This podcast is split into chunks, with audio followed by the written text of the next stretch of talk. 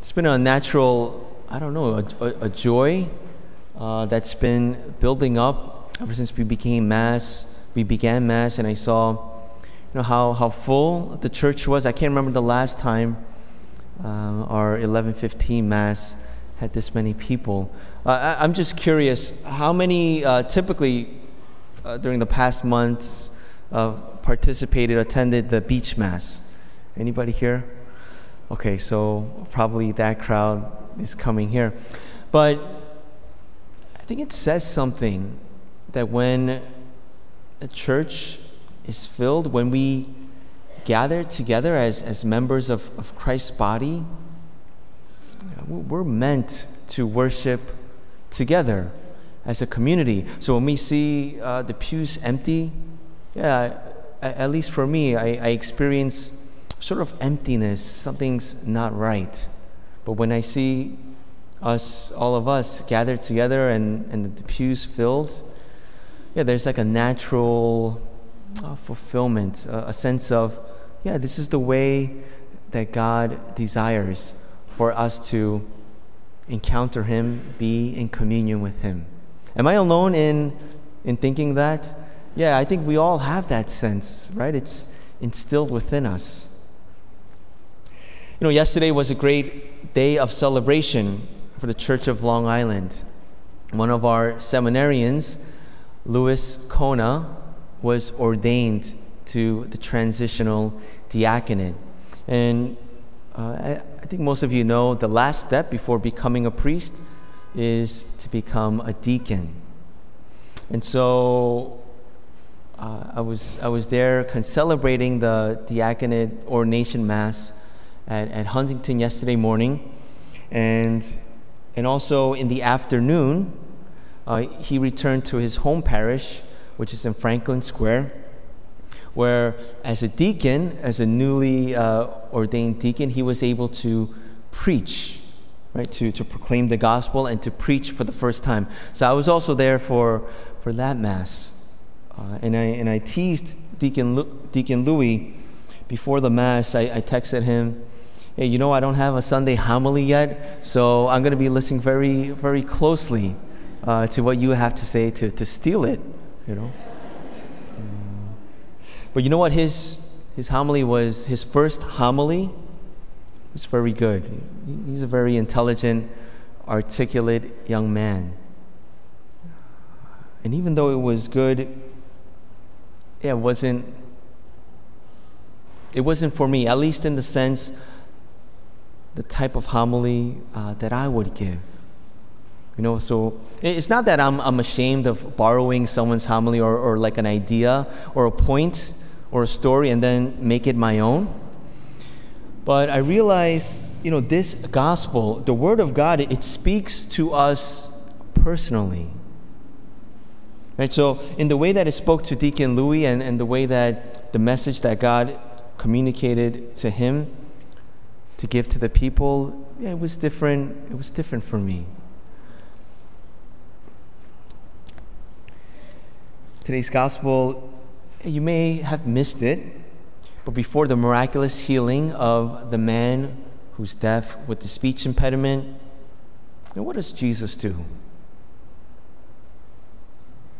And I quote, "He took him off by himself, away from the crowd." End quote.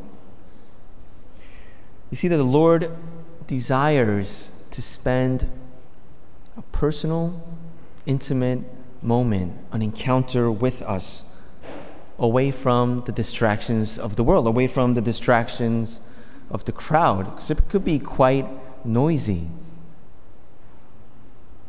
Before Deacon Louis was ordained, there was something that he had to do according to church law. And it's the same thing that I did and everybody else who was ordained did as well. We have to make a retreat. And for, at least for myself, and I think most men do this as well, I went on a silent retreat. So for a week, silence, spending time with God, listening to Him. So no totally cut off from the outside world. No TV, no cell phone, no calls, no email, text, social media. Just sitting with God, the Word of God, the Bible, and sitting at His feet, listening to Him being present in the Blessed Sacrament. Has anybody here went on a silent retreat before? Yeah, a few people. If you haven't, highly recommend it if you have that opportunity. Because what happens, when we cut ourselves off from the distractions of the world, we quiet our hearts. It makes our ears more attuned to hearing the voice of God, what He has to say to us. So you can imagine before an important moment, before ordination, we should be listening to God, what He has to say to us. But it's not only for deacons and priests and bishops, but we could also adapt this same principle. So like before an important life decision, or maybe even a minor decision in your life, do you take time to pray, to listen to God? Do you take time with the Word of God? Do you take time to listen to Him, what He has to say, speaking to us in His real presence in the Eucharist? We here on the Barrier Islands, we're blessed to have, 3 churches that are open during the day. Many churches, I don't know, after Mass in the morning, they lock up. I don't know why they do that. So we have the opportunity, whenever we're driving by, when we have a few moments, or maybe 30 minutes and an hour, to come enter into church, this holy place, and to spend quality, personal, intimate time with Him. How do we take advantage of that?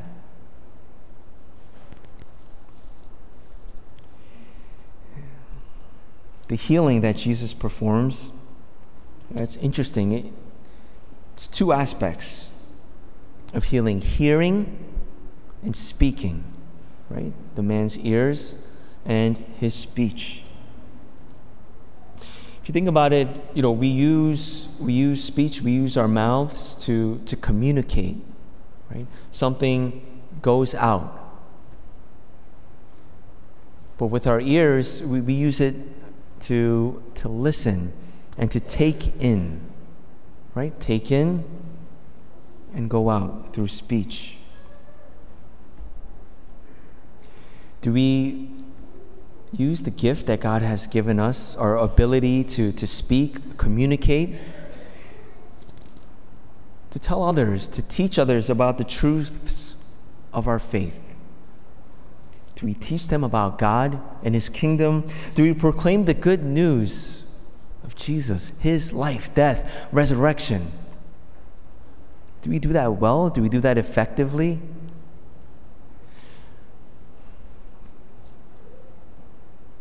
When we ask ourselves this question, if there's like a lack, if we are not doing it well, I think the main reason is because I think there's an issue with taking in, right? Whether it's through our ears, the Word of God, or through our eyes, reading and studying the faith. So if we're not effective communicators of the faith, if we're not able to effectively defend the church and her teachings,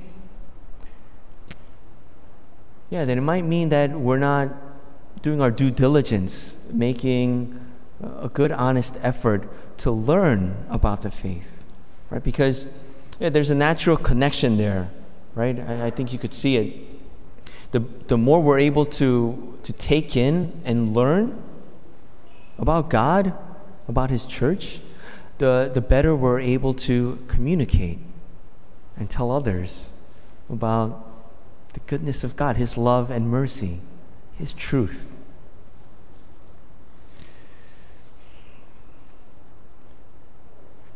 But I think maybe someone could say, well, Father Leo, you see in the gospel with this man, Jesus literally touched his ears and his tongue. You know, so it was easy for him to do that because he was so close to God and God touched him in that personal way. But that's not the case for us. Oh, really? This is a part in the baptismal rite. The priest says, or the deacon, the Lord Jesus made the deaf hear and the dumb speak. May he soon touch your ears to receive his word and your mouth to proclaim his faith, to the praise and glory of God the Father. And then the priest or deacon touches the mouth of the child or the adult and the ears. You recognize that. You're familiar with that when you attended baptisms, right? We may have forgotten about that. But that prayer, that part of the rite, it's directly connected with today's gospel. Dear friends, Jesus, he touches us. He breaks into our lives whenever someone is baptized. And it continues today. Not only during baptism, but at this very moment, this Mass, every Mass, we hear his word, the word of God, in the readings. And then the liturgy of the Eucharist, when we receive Holy Communion, he touches our tongue. His body touches our body. So let's give God permission today, at this Mass, to touch us, to open our ears and our mouths so that we can proclaim his faith to the praise and glory of God the Father.